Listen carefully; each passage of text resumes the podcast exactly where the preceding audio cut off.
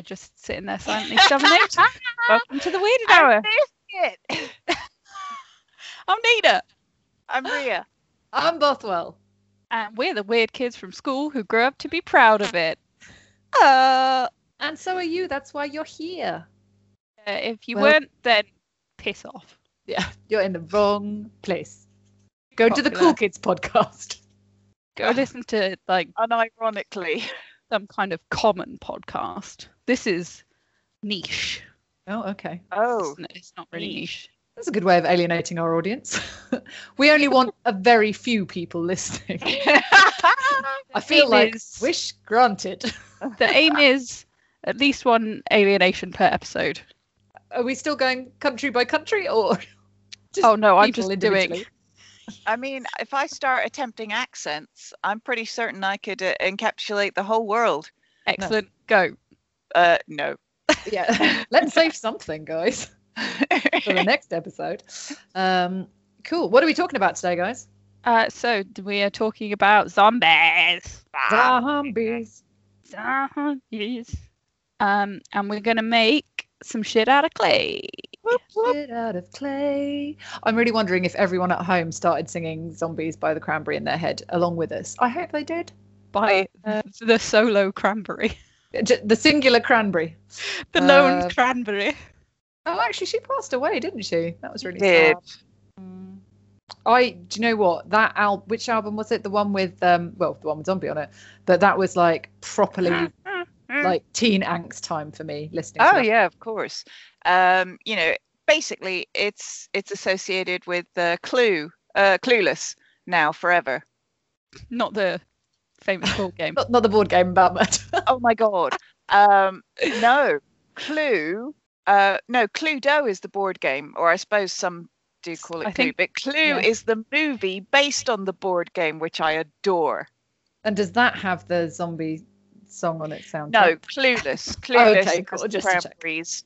Uh, Oh god, yes, with creepy Ethan. yeah. And he's like, Mary. And you're like, fuck off, Ethan. No one wants to know. No. He is such a cheese ball. He's like the cheesiest guy ever. Yeah, I loved Clueless. I So I I. adore that movie. Uh, but I do think that uh, she probably shouldn't have got together with her stepbrother. Like, Why? well, bit weird. Her stepbrother is Paul Rudd, though.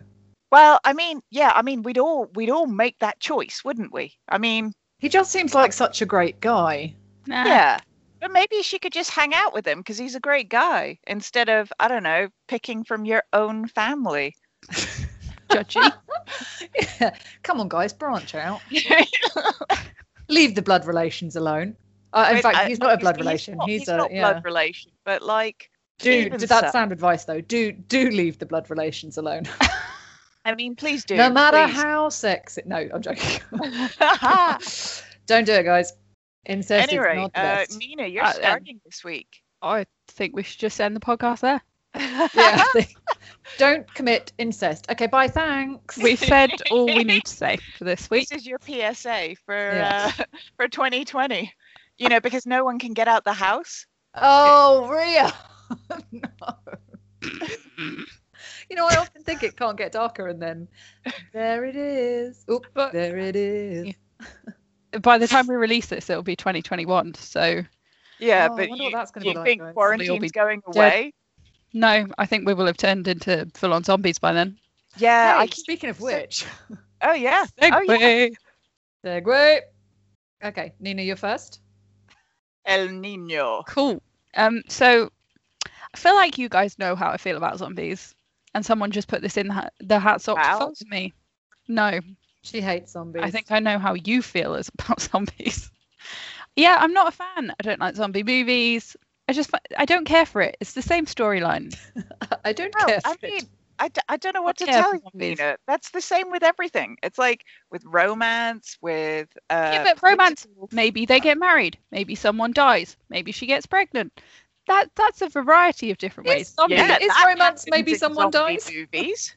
tragic romance. Yeah. That's my idea of romance. Apparently, Titanic, man, most romantic film. That was the story of how one wardrobe design and a selfish lady failed to save a drowning man. That's what that story was, Was it a wardrobe? Wasn't it a wardrobe door? I don't know. Uh, it could have been. Yeah. This anonymous large door. I've always thought it was a wardrobe door. Guys, maybe it was something else. If you know, write in and tell us. I mean, that's a big fucking wardrobe, huh? Just a fancy bit Also- of wood. I mean, I just want to like, if it was a wardrobe door, how did it get out? Of The- of, of the, the- ship that was falling apart and breaking Yeah, but and being crushed by water. I can imagine- Maybe the wardrobe was perfectly placed on the part where the boat Yeah, like where it snapped in half. and then the Yeah. wardrobe door just fell off of the wardrobe. Yeah, the Yeah. door was like, well, I've got to go with the front of the boat because I'm facing that way. also, Nina, all those things that you mentioned that happen in romance and intrigue and whatever also happens in zombie movies. People do get pregnant. It's horrible and twisted. Um, Which films have you been watching? No, I actually don't want to know. Please don't answer that question. I've been watching zombie movies. I just maybe I need to watch a decent zombie movie, but I Oh. just Oh, I, I I stopped No, watching them when I was a teenager. decent just is.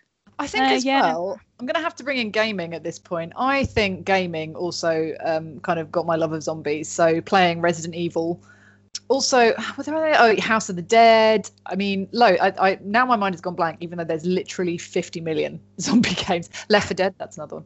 I think Uh, I'm realizing I have a very narrow area of fear that I enjoy being in, and if it's too much or too little, I'm not into it. Because games, too much. Zombie Film, films, not enough. Too little. Yeah, fair. I want to be scared, but I don't really like things chasing me and having to fight them because that's too much. Oh, I love that. That's my favorite part.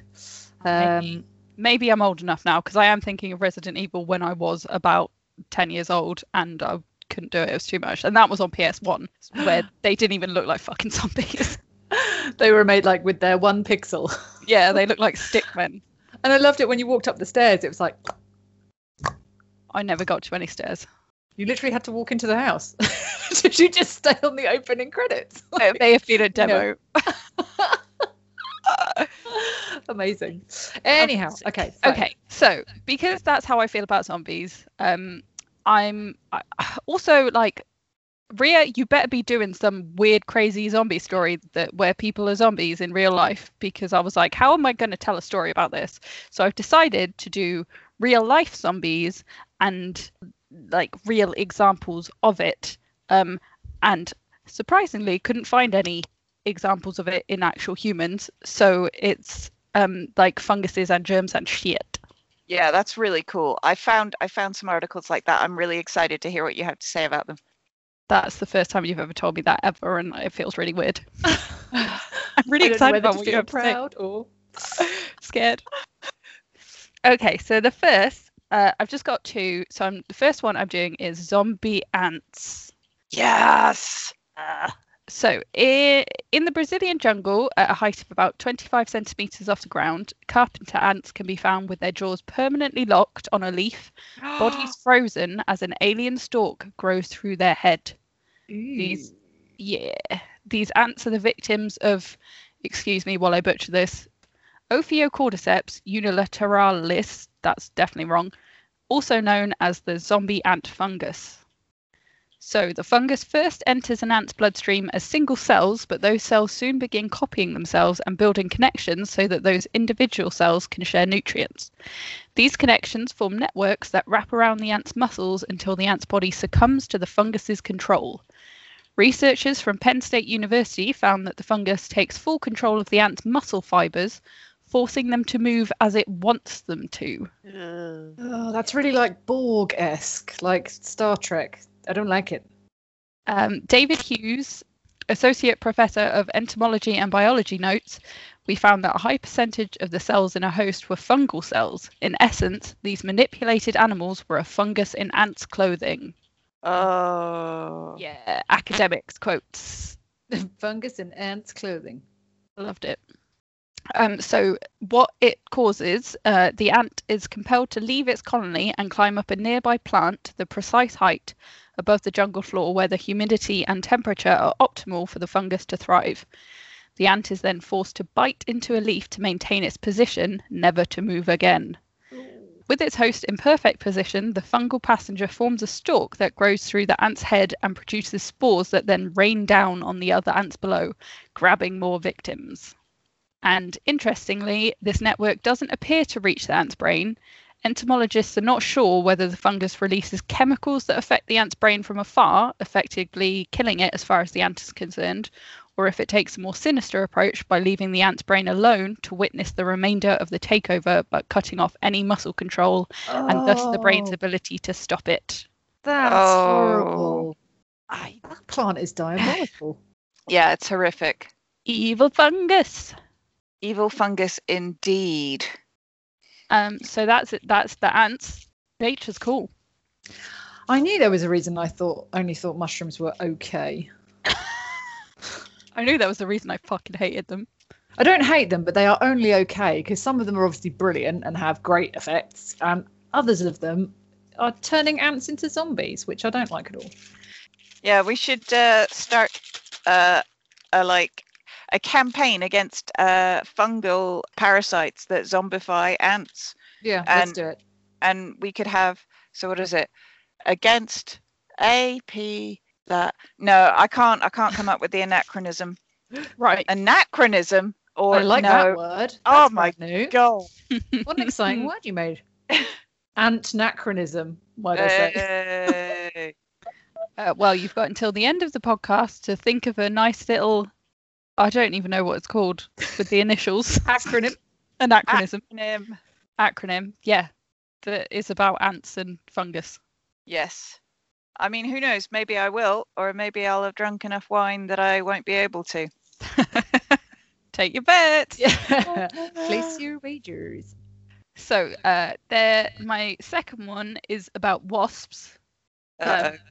and it's like a parasite inception because it's about two wasps but they're both parasites cytic para, parasites Parasitic Para- parasites. are they parasiting each other?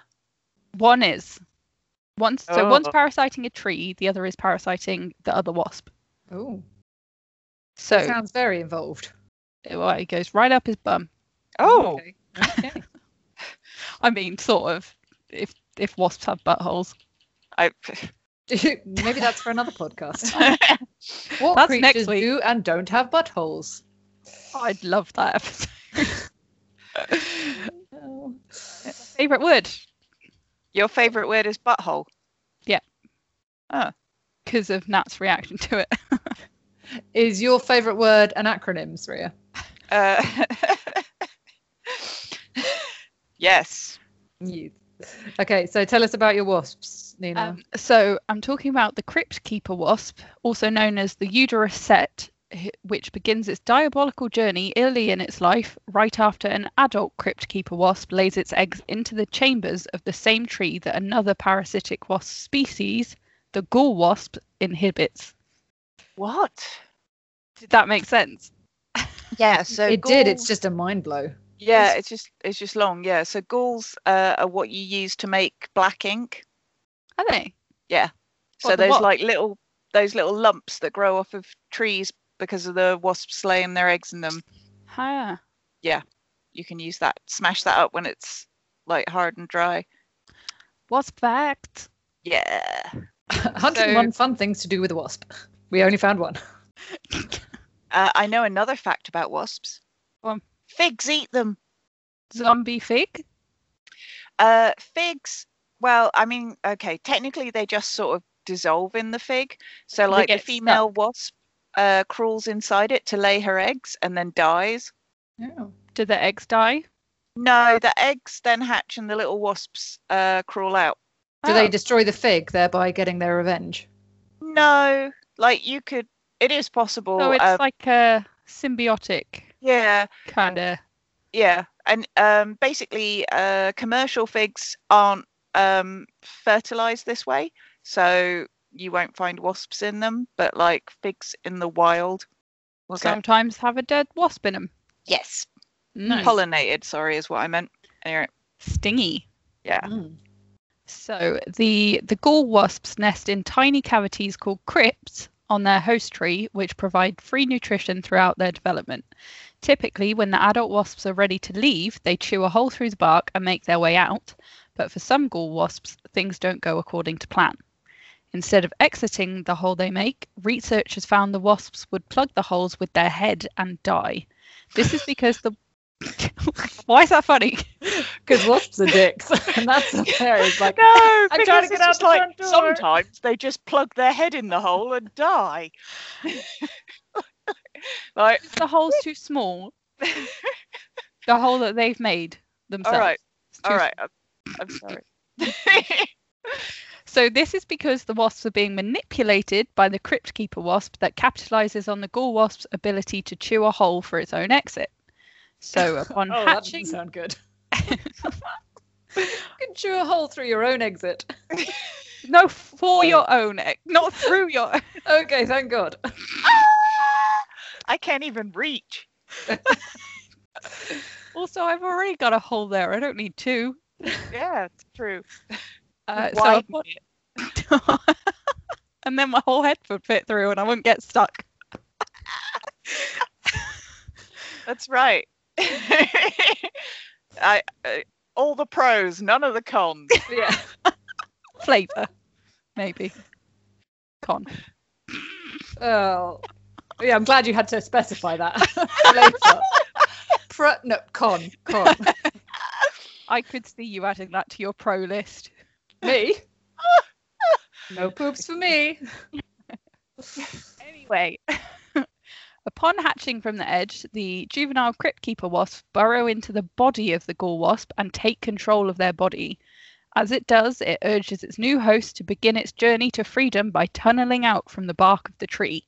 However, the larva makes its host chew a hole that is not large enough for the gall wasp to escape, and the gall wasp becomes trapped in the hole. Then, once it's stuck, the crypt keeper wasp eats the gall wasp from the inside out, eventually popping out from the dead host's head and flying away. Wonderful. That's really dark. That's Surely so there's odd. got to be a quicker way to get outside. Yeah, but without any So- energy.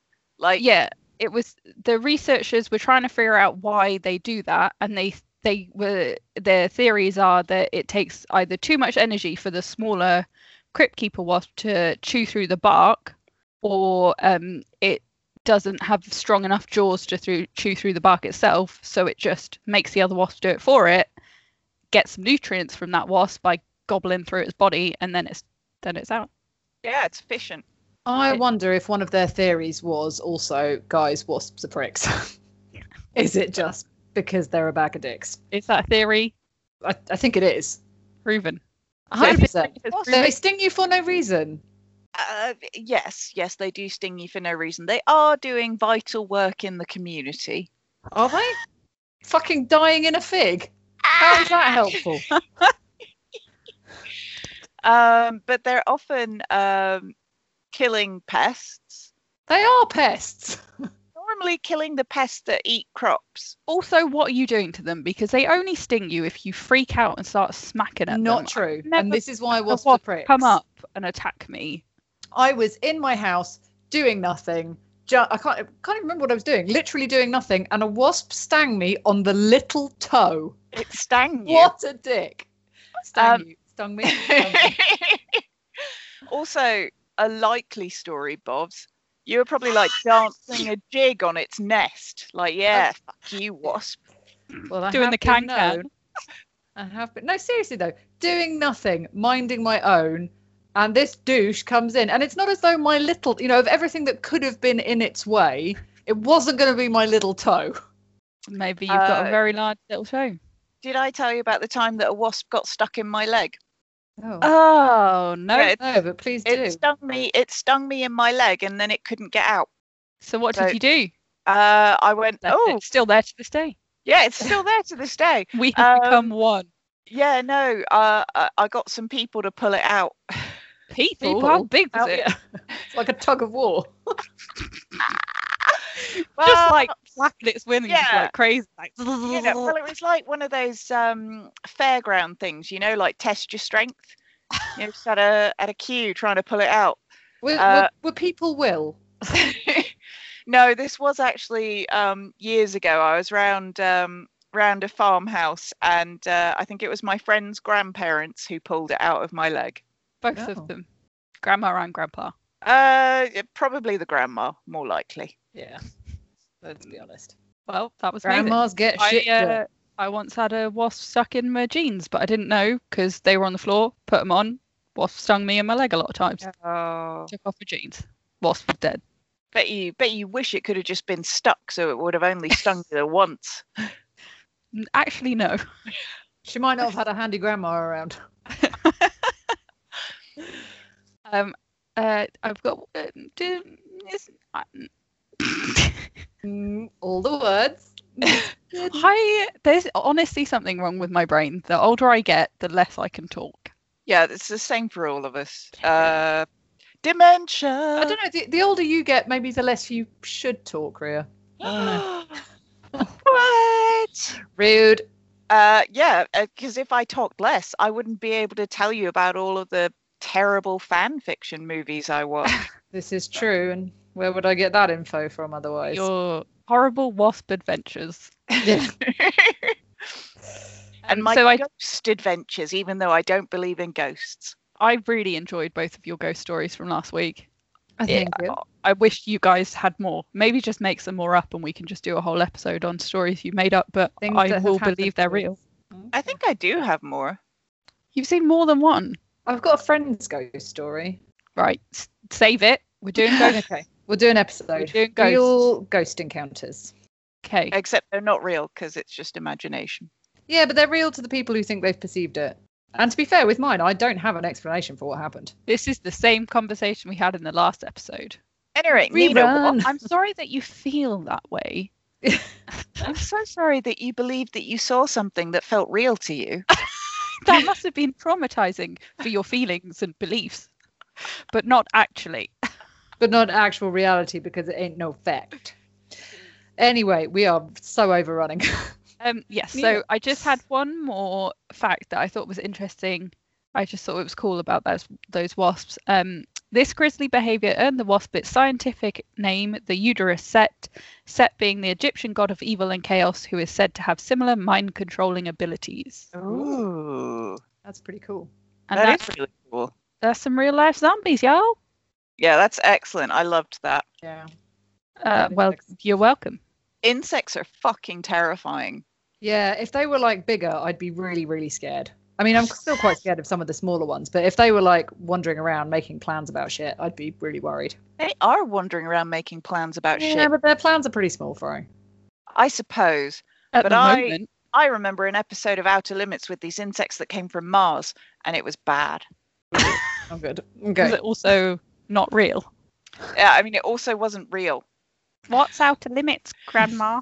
Oh, fuck you, child. no, don't. Um, we've already discussed that as a no-go topic at the start of the show. Actually, no, Uh, you're not related, so we haven't. Scrap that. Bo- Bothwell.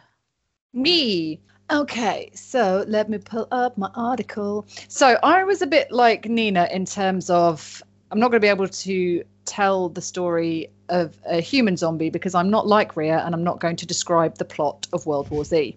So that's I right. Never Still not World forgiven War for Z. Twilight. If I was gonna pick a movie, it would be I Walked with a Zombie. Oh, Anyway, fair enough. Um, so what I decided to do is kind of it's a little bit cheeky, slightly off topic, but I am looking at a medical condition, well, a rare neuropsychiatric condition called Cotard syndrome, which is also known as Cotard's delusion, and also walking corpse syndrome.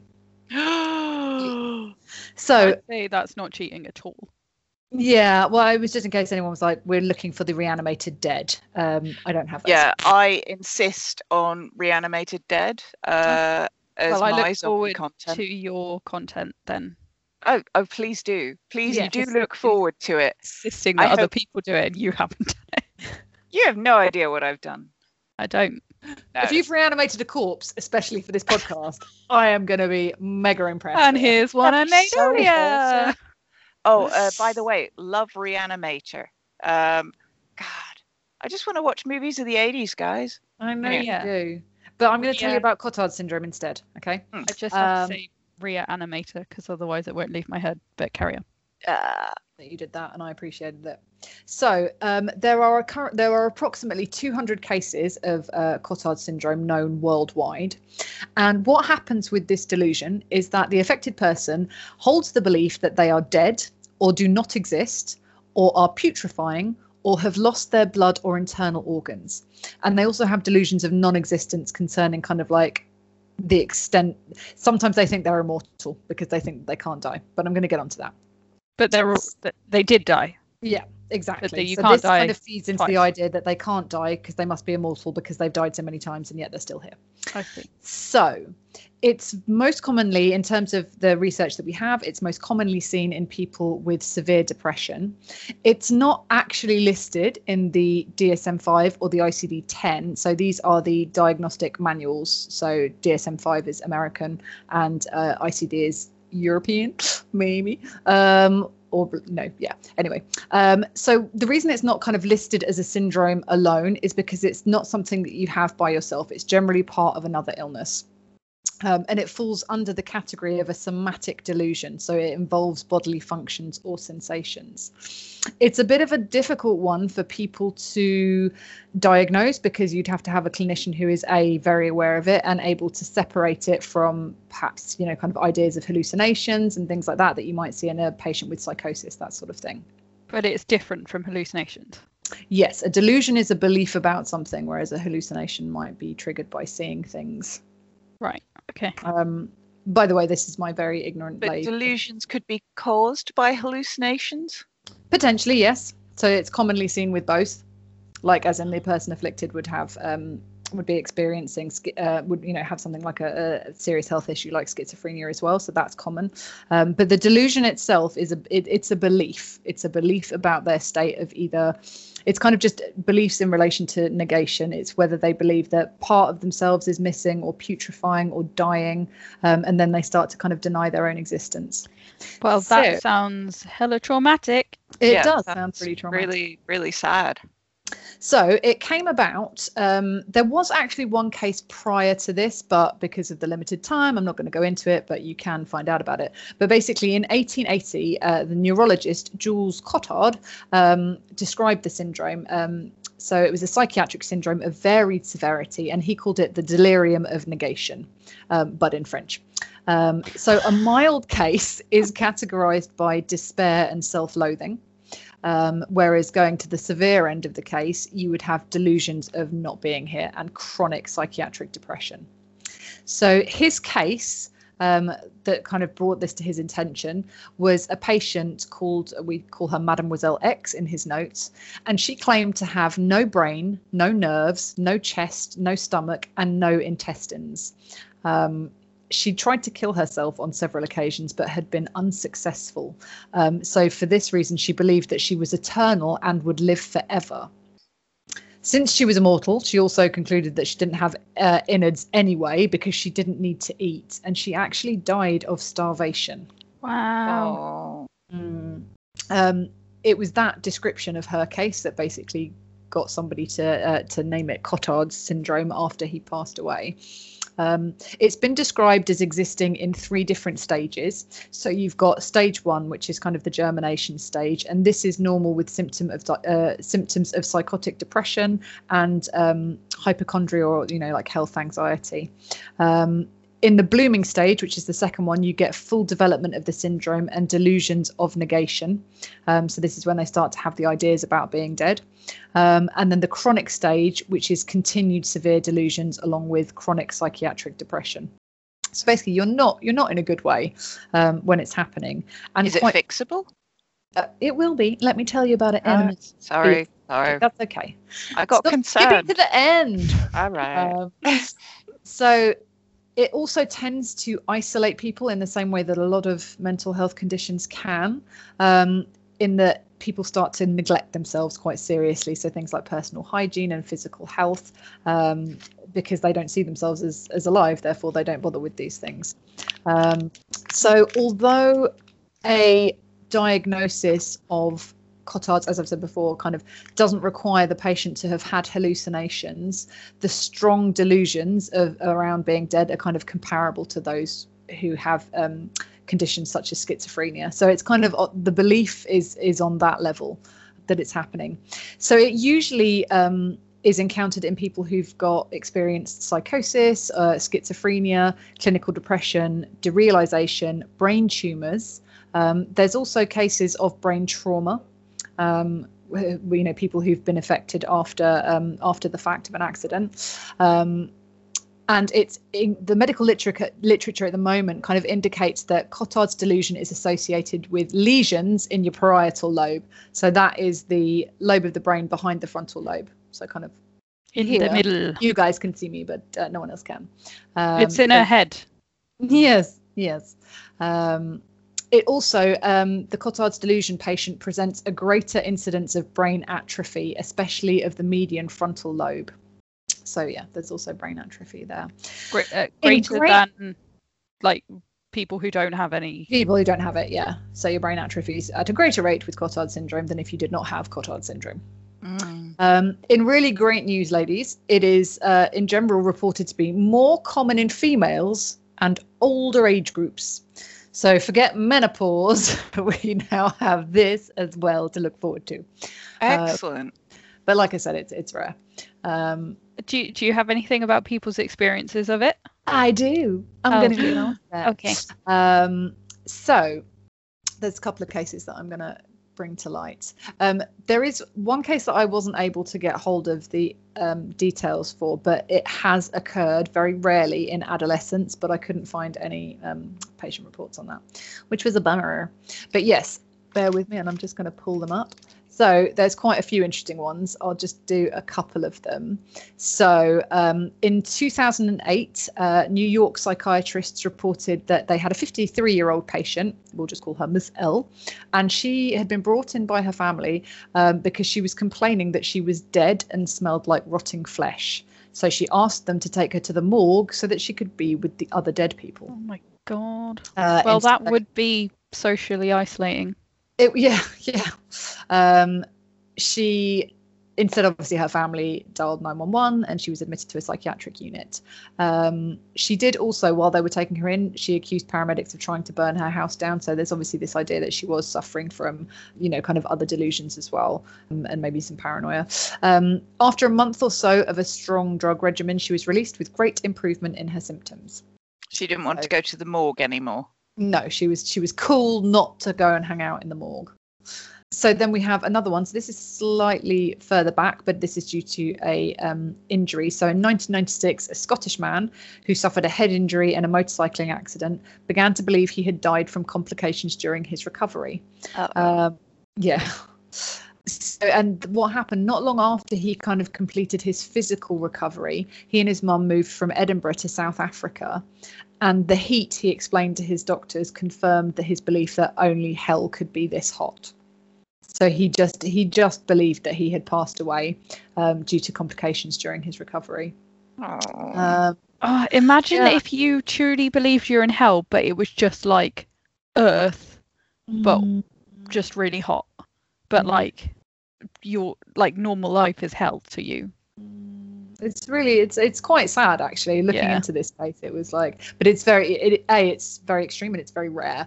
Um, yeah, I wonder why he thought his mum was in hell with him. I wonder what she'd done. I imagine he wasn't Or maybe that was entirely him. logically. Yeah.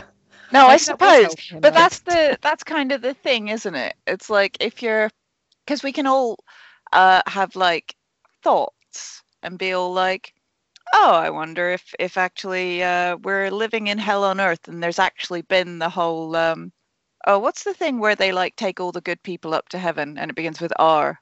Oh, the um. Oh God, what's it called? Like cults always promise Redemption. it's going to happen. Renaissance. Uh, Revolutionary. Rena- the Renaissance. yeah, the Renaissance. So we we had the Renaissance. No, uh oh uh oh the end of the world. What's it no, called? it's like The rapture. The rapture. rapture. Rapture. There you go. and then you're all like, oh, maybe we've already had the rapture and we're all just left here on Earth uh, in hell.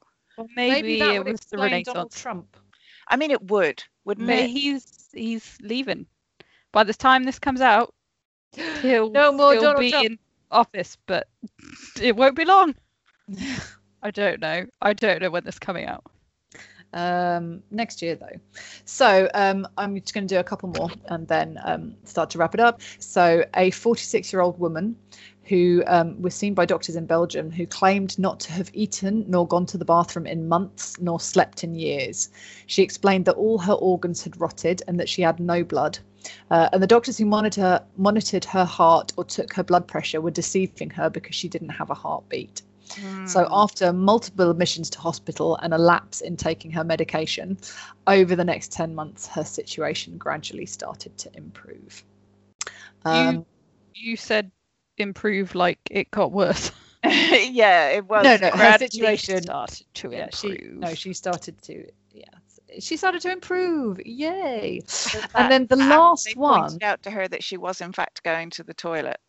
I, guess so. I mean, but that's the thing. You have um, for people who kind of want to do a bit more research into this, it is incredibly interesting. There are cases where people are almost brought to, I guess not brought to their senses, but they have.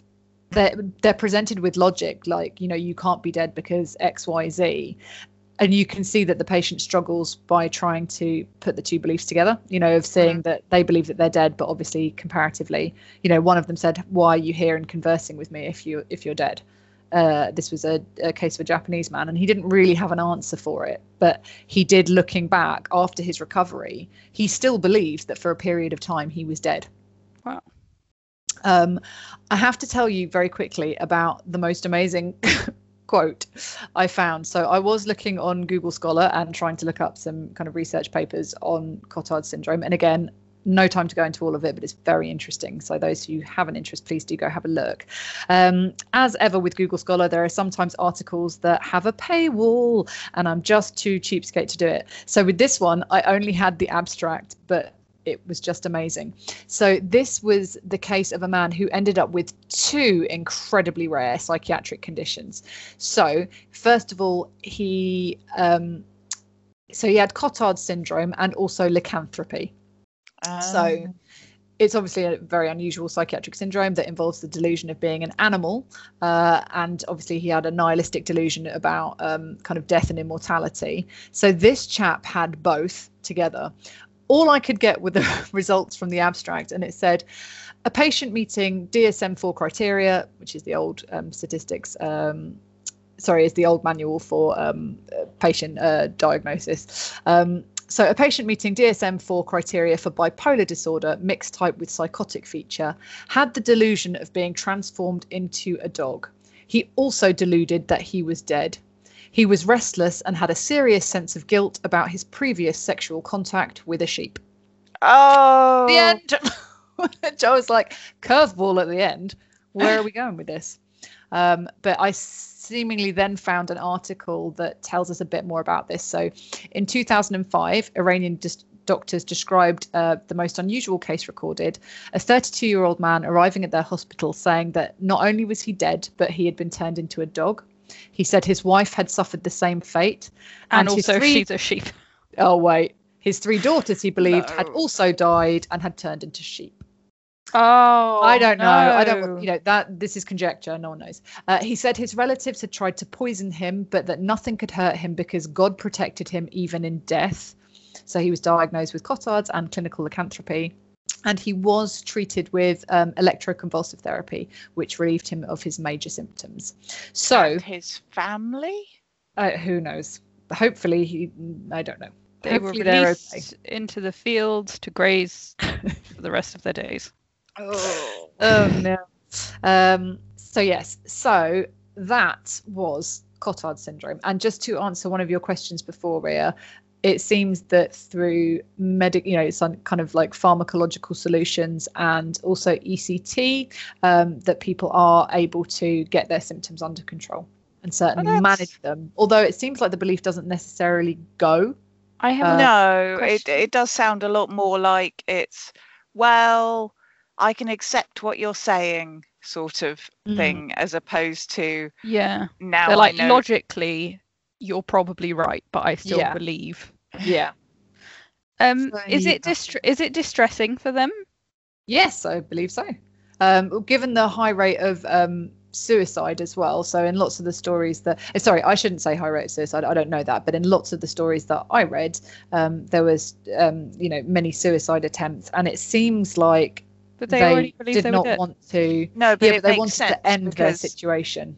it yeah but also like if you believe you're dead but you're still walking around then something's not right and you Mm. want to fix it Yeah, and the only way to fix that is to make sure that you're not walking around anymore yeah, Mhm. agreed.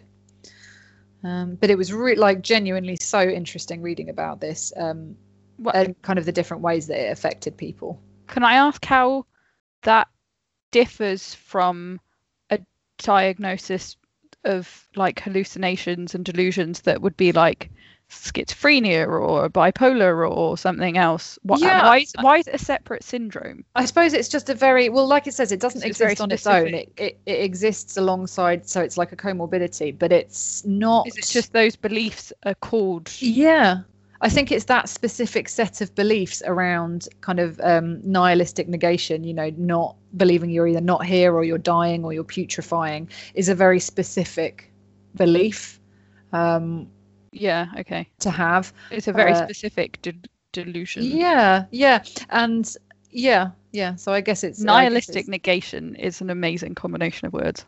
That's going to be my angsty teenage band name. Nihilistic negation. That'll You be cool. why. Hey, can i it be on drums i'm not me. very good at it but i can hit it probably you know once in a while I mean, not being good at it and and missing it is probably the whole spirit of nihilistic negation. So I'll can I You're be in. the backup singer who just screams negation every now and then without a mic from the back of the room? can you have a tambourine? Um, if I can throw it at people. Yeah, 100%. you don't have to play it. I just want you holding it.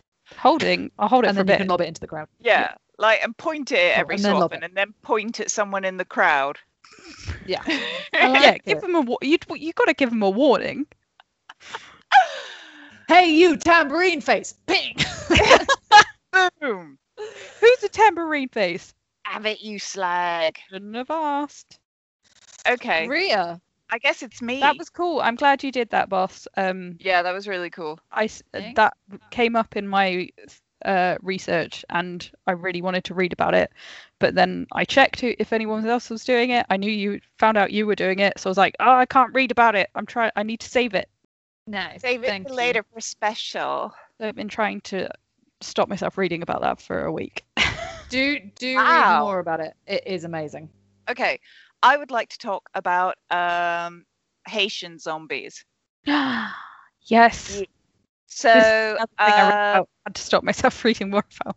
yeah. So, um, so Haitian zombies are kind of uh, created in um, in sort of rituals and things like that, and the religion that's kind of followed in Haiti is called Vodou. So um, it's like it's it's kind of the origins for voodoo, which is in uh, Louisiana. So uh, voodoo is kind of like uh, it's just sparkling voodoo.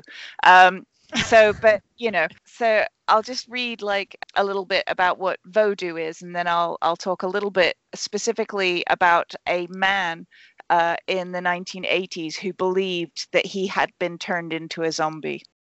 So Haitian voodoo is an uh, African diasporic uh, religion. Is it diasporic, diasporic? What does that Um, mean? developed Yeah, in that's the word Hey- I do not know. it, I think it just means like the blended uh, experiences of uh, African sort of uh, descendants post slavery. Okay. But I could be wrong. But at any rate, that's what that tends to. That's what refer it might mean. Yeah. Okay, cool. Um, so this was a religion that developed in Haiti between the 16th and 19th centuries. And it basically is kind of a, a blending of uh, some traditional uh, African religions uh, from West Africa and Roman Catholicism, those two that seem naturally. Yeah, that's that's weird. So, I mean, it is weird, uh, but that's kind of the inevitable thing of people who've been like dispossessed from one area and then sort of have to take on religions of No, you yeah, you can understand how they, but it's a bit, you know, like when Britney Spears and Fred Durst were rumored to have hooked up, and you were like, that's an odd, that's an odd pairing. It Which is an one's odd which? pairing, but I can I can certainly imagine both Britney and Fred being drunk. Yeah. Okay. Wow. Jesus. Like like that's not a pairing that happened without like some kind of drugs or alcohol. Yeah, Am I wrong? that's true. You That's don't true. know. You don't I- know, Britney. Leave. I don't know. Maybe they maybe they alone. met for coffee. I haven't a fucking clue. But I I don't think they did. But the world Uh, should leave Britney alone. You're right, Nina. So uh, Free Britney. Carry on. Sorry, Britney. Sorry. Uh, so, um, Vodou focuses on the veneration of deities known as Iwa or Iowa, and they're often identified as Yoruba gods. So that's kind of like uh, Nigeria, Burkina Faso, those kind of sort of West African areas. Um, I don't know. I can't. I can't go any further into explaining Yoruba because I don't have the information, but that's kind of traditional sort of to those locations, like kind of, I guess, spirits or gods or what have you, um, that you would pray to in rituals, dancing, singing, all that kind of thing to hopefully, you know, get results that you want, like people risen from the dead. I don't know. Just did a thumbs Uh, up while you said that. Yeah. Uh, so That really sounded like an advert. Get the results you want from your freshly risen dead. It looked like an advert too when she put her thumbs up. do you want to raise the dead? I know some dances and ritual uh, chanting for you. Uh, For so- just four ninety nine a month. yes. Uh, you know, just 10 easy payments. Uh, call now. Uh, please do.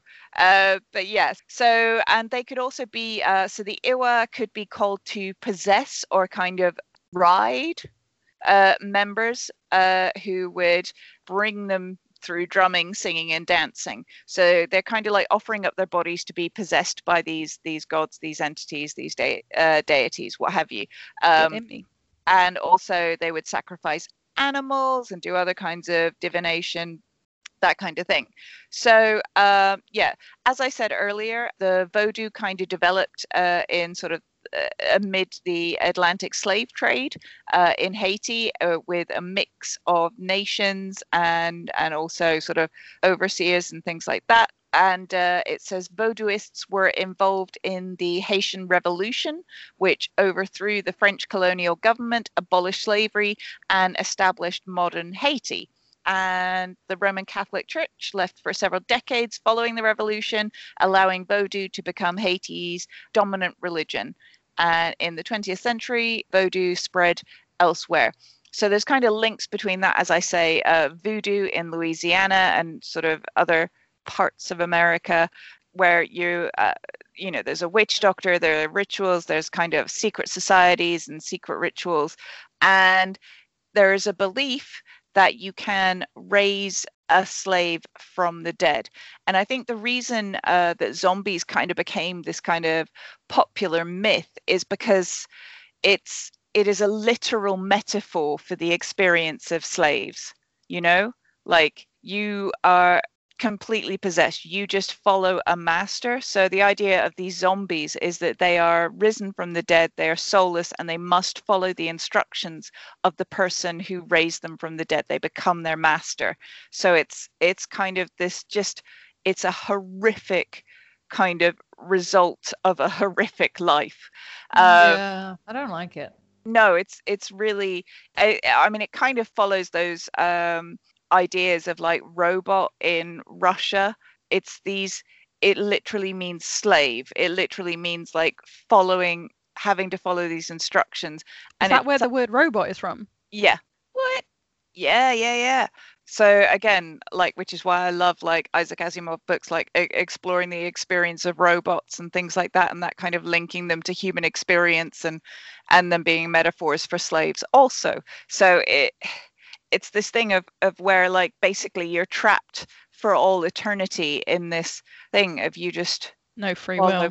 your master wants you've got nothing no choices no decisions. You're just Mm, and it, it it is. It's horrific. It's horrible. Yeah. and and it's and it's a fate worse than death really. Yeah. because if you were, you know, in life, if you are trapped in any way or whatever, the idea that there's a possibility that somebody could take you, raise you from the dead, and force you to live this after having lived whatever horrific experience in your life it's it's yeah.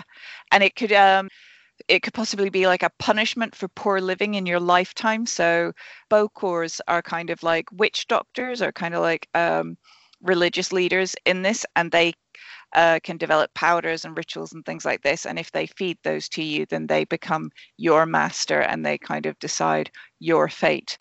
Uh, but so I've given you a little bit of history about sort of Haiti and kind of Haitian zombies. And now I want to talk about, let's see, I haven't practiced saying this man's name Clairvius Narcisse. That is a great name. Isn't it? It sounds like he should be in Harry Potter. Uh, he's, He's definitely not. a Slytherin. uh unfortunately I maybe maybe so i'm gonna i'm gonna tell you a little bit. What do you mean, unfortunately? like i don't i don't he he had no control is what i'm saying slytherin Right. implies control this Yeah, is a man who who had not it's kind of fucking tragic i think if we break it down but let's have a look so uh clairvius narcisse entered the albert schweitzer hospital in port-au-prince haiti um, he appeared to be suffering from malnutrition high fever and aches throughout his body his condition deteriorated rapidly as he developed respiratory problems, became unresponsive, and then slipped into a coma.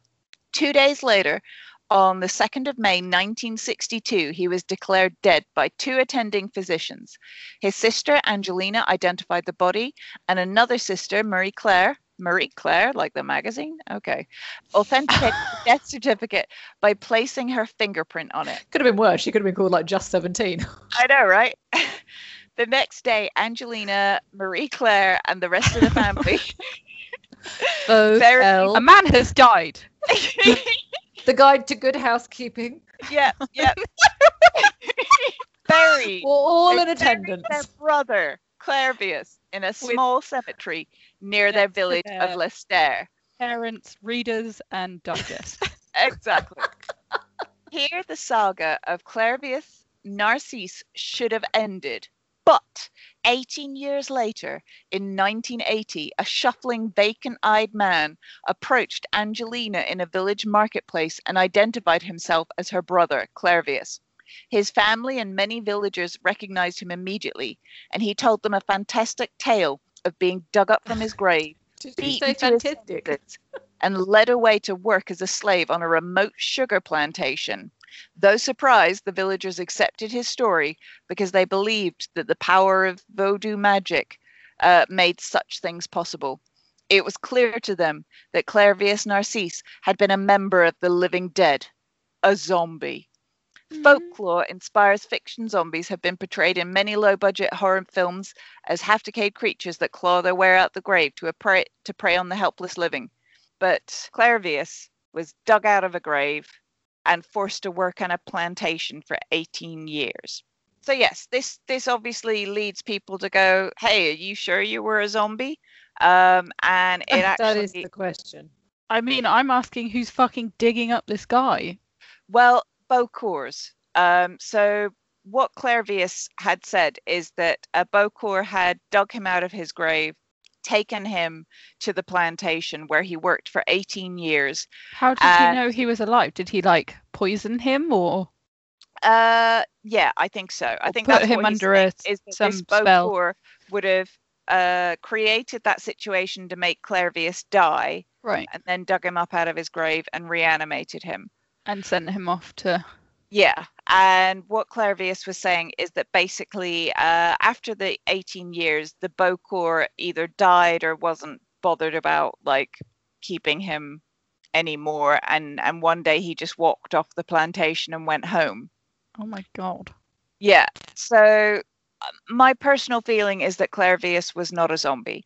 Um, it is entirely possible that Clairvius was drugged, and there are some plants, um, one known as the zombie cucumber, uh, that could certainly make you ill. And but I'm not sure if it can make you appear dead. I'm But sorry, people it's a have definitely been buried alive. Yeah, sorry. Let me let me have a, a look Let's to have that. a moment So, on that, guys. Let's. I'm putting Zombie buried alive. Buried alive is going in the hat. 'cause yeah, buried alive. Buried alive. nice. So this story was in particular uh, investigated by an anthropologist and ethnobotanist called Wade Davis.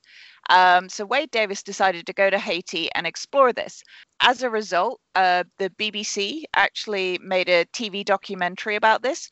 Uh, so Narcisse became a ce- Narcisse became a celebrity when the BBC featured him, uh, and they attained an official copy of his death certificate and found more than 200 rel- relatives and residents who were willing to swear that the man who returned in 1980 was truly Narcisse.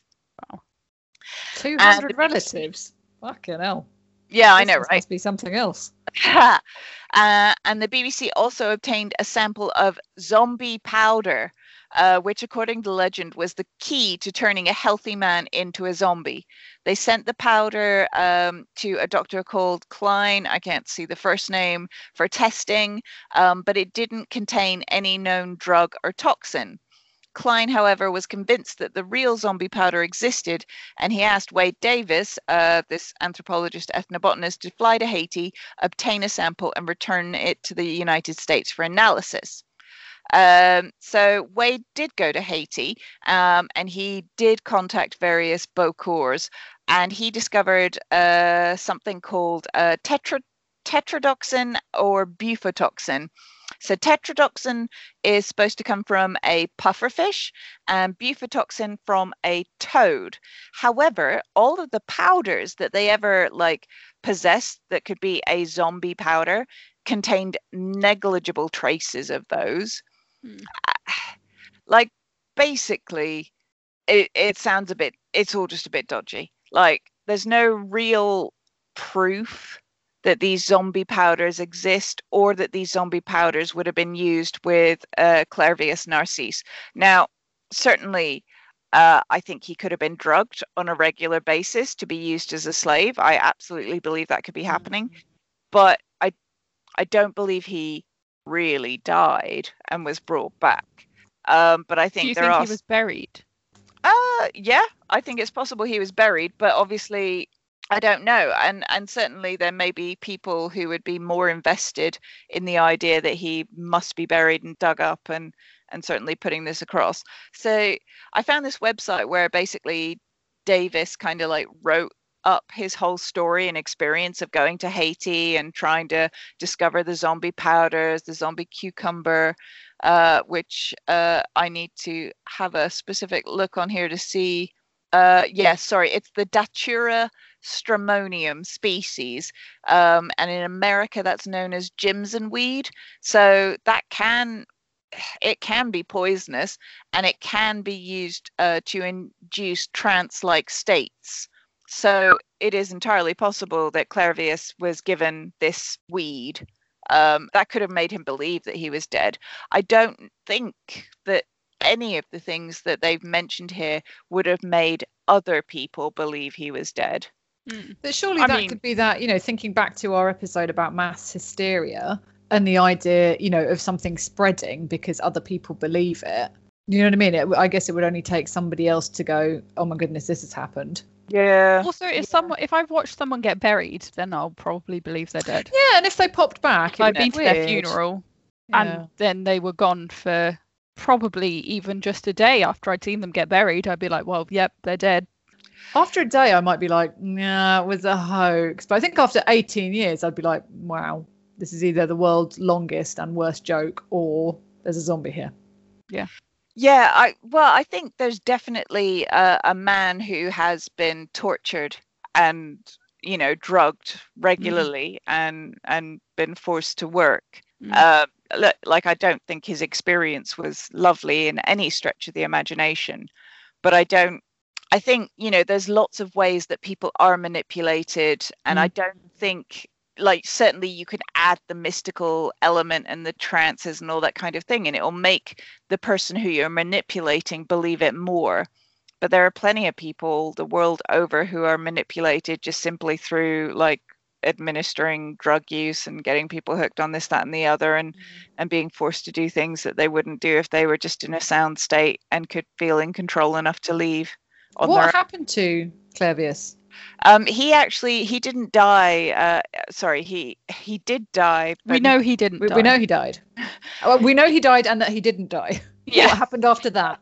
he died not long um, after he Oh, was no. actually uh, found again. So I think it was sort of um, either uh, under a year or a few months because his body, I think, had just undergone like just so much stress and so much Yeah. trauma. Oh. Um, and I think he he genuinely believed that he had been a zombie for those years, and and it probably felt like it. Certainly, if he was regularly administered drugs Mm. but yeah, Davis, uh, this guy who kind of like, I guess, tried to make a career out of trying to find zombie powders. He wrote book that was then called uh, "The Serpent and the Rainbow," which then actually, um, so that was based on Narcisse's story, and it became a horror film in 1988. Uh, directed by Wes Craven. So Oh. that's a zombie movie we can check out. But yeah, it's it's basically poor Clairvius uh, didn't didn't live very long after he was found, and and I do feel that the people who like discovered him were like, oh, I could become rich out of this. So somehow Narcisse received a dose of the zombie powder. He became ill, went to hospital, became paralyzed, and died. He later said that he was conscious throughout and heard himself pronounced dead Oh after no. burial. Yeah. After burial, he was dug up and beaten to prevent his spirit from re entering his body. I think more just to stress him out. yeah. Um, and led away to a distant plantation. According to some accounts, zombies are fed a paste made from the Datura stramonium, the zombie cucumber, that contains tropane alkaloids capable of inducing a psychotic state. Continued doses could keep a zombie confused and docile during his new life as a slave. In the case of Narcisse, the slave owner died after 18 years, and Narcisse regained his freedom by simply wandering away from the plantation. But as I say, it wasn't that long after he returned to town and his family that he he died. And there's there's some sort of uh, basically people kind of think that Wade Davis is uh, a bit dodgy in terms of what he was trying to explore and what he was trying to put across. Davis first advanced his hypoth- hypothesis that tetrodotoxin poisoning could explain the existence of Haitian zombies. This idea has been controversial, and his 1985 follow up book, The Serpent and the Rainbow, elaborating upon this claim, has been criticized as containing a number of scientific inaccuracies. One of these is the suggestion that Haitian witch doctors can keep zombies in a state of pharmacologically induced trance for many years. As part of his uh, Haitian investigations, Davis commissioned the exhumation of a recently buried child. Dead human tissues is supposed to be, be uh, sorry be a part of the zombie powder used by witch doctors to produce zombies. And this has been criticized by the professional literature as a breach of ethics, which Well, I- yeah. I would say I'd, I'd agree with that. Uh, I would say it's somewhat of an understatement. You know, yeah, it's yeah, like please uh, don't put ground up children in your zombifying powder. When you're trying to make slaves, please use an alternative. Thanks very much. yeah, uh, an ethical alternative. Ground but up yeah, adults. so so I mean, Good go to Nina. um, but yeah, so the Haitian kind of mythology and zombie has given rise to a lot of movies about zombies, and it wasn't actually until Romero's Night of the Living Dead that kind of uh, the zombie that we love and, and know today kind of came into existence. Before that, um, your first zombie movie uh, was in 1932 and it was called White Zombie. And it basically took all of the sort of Haitian tradition and I guess Louisiana sort of voodoo as well, because it was an American production, um, and made it all about white people. So that's cool. Classic 1930s and rest of all time. And all Yeah. time. Yeah. Yeah, exactly. Um, but uh, I haven't seen that movie. It does look high camp, and and I don't know. At some point, I will probably watch it. But yes, I do. I really, I really enjoy a zombie movie. I think they've got lots to offer because they're metaphors for so many things. Um, I, I, I think they're great. But that's it. That's the end. That's the end of my story. And poor old uh, Clairvius Narcisse. I really enjoyed that story, although Sounds it wasn't. he's had a terrible life. yeah. Yeah. Twice. Yeah. Oh no. Too soon? I don't know. Um, yeah, no, it is really sad. Um, his existence, and like you say, it just sounds like exploitation, doesn't it? And that people have been manipulated into believing certain things to cover up. Have they stopped that the slave trade over there? Is that now finished, or is this an ongoing project? Uh, well, I think I think that uh, I, I I think slavery is is illegal. I I just think that when people steal other people, that they're doing illegal things. So I think they're trying to stop it. Cool. Good to know. Good to know. Yeah. Um, another Don't- important lesson Don't you learned. get a slave, Bob. Yeah, people you- aren't things, guys. Yeah, it's Um, uh, it's weird that. Yeah, I mean, it, it seems like quite a simple fact to grasp. So, just just need the villains of the world to get on board. Any hoozles. So, how how is your clay? Uh, I'm not gonna pick mine up, but I will. Uh, I'm gonna message my picture in the thing. Um, so Yeah, I did a thing where I made my clay and then I had all this dry clay powder all over my hands, but then I picked up my can of gin and um, that sounds classy. Yeah, My can of gin, it's pink My day. pink and it was like it was cold, so it's like condensated, and so it just turned all the clay on my hands into liquid clay paste. Nice. Um, so I'm gonna need to go wash my hands, and then I'll show you what I made. okay. Oh, Rhea, yours is cool. I like it. I made a face, which I thought was quite good until you made yours, and now mine looks like it was Oh, made no, by a two-year-old. Fab. I added an eyeball to it, hanging out its head. No, I like that a lot. Thanks. Added, you know, unnecessary grossness. That's cool. I love that. Well, whilst Nina's not here, I would like to You want to talk smack about her? Yeah, I'd like to talk some smack about Nina. No, I would like to discuss uh fan fiction. No, no, would- Nina. What what's happening? She's trying to talk about fan fiction. Stop it. Okay, uh, something that I want to add in. Um, I know you don't like it, Nina, but I just want to add in an I- important it's not that I don't like it. I just think it's really boring, and if people care, they can read about it. Okay. Oh. I love how she knew what I was going to say before I even said it. My you say it every week, and you apologize to me about it every week. I don't like I do. own the content. I want to be very clear that uh, lots of the content I use is very much made up from Wikipedia and other people's hard work. I'm just here to deliver a shortened, half-assed version of it for your oral, ple- oral pleasure. yeah, Owl is probably better. Yeah, yeah, not the other one. Not yet. Keep listening. No, don't. Um, anyway, so yeah, so please check out if you're interested in our topics and the things that we've talked about. Please have a little look at all of our resources that are listed. Um, as long as we haven't forgotten to put any, but usually they're all listed. Um, and you can check out the hard work of other people that we're basically not taking credit for, but we're just delivering. Not that they asked us to. The you're anyway, welcome. yeah, you're welcome. Goodbye. Um, here's my ant. Uh, well, it's an ant. Oh, nice. Wow. Is it pooping? No, it's those are its antennas, but they wouldn't stand up. Okay, oh, sorry. It's oh yeah. I don't know why I thought it would be double pooping. No, my clay's a bit dry, so it didn't. None of it really stuck together properly. So it's it's a bit of a kind of collapsed ant. Clay is hard. Okay, so Nina, do you have the cat? Oh yeah, somewhere. Got to pick a topic. Guys, we tell you this every week, and hopefully you've already started doing it. But if you have any interesting topics, please write in. We want to know because we'll do them. Hour at gmail.com. Drop us an email. Yeah. Send us something nice. Say nice things about us. Compliment our hair and our teeth. Oh, okay. Only. Yeah. Nothing else though. Don't you dare weigh in about nostrils. We don't want to hear it. I Don't mean, talk please, my eyes. please don't compliment our nostrils because who does that? What if they're really nicely shaped? Well, no. I think no. mine are. I think mine are very average nostrils, but Got real weird.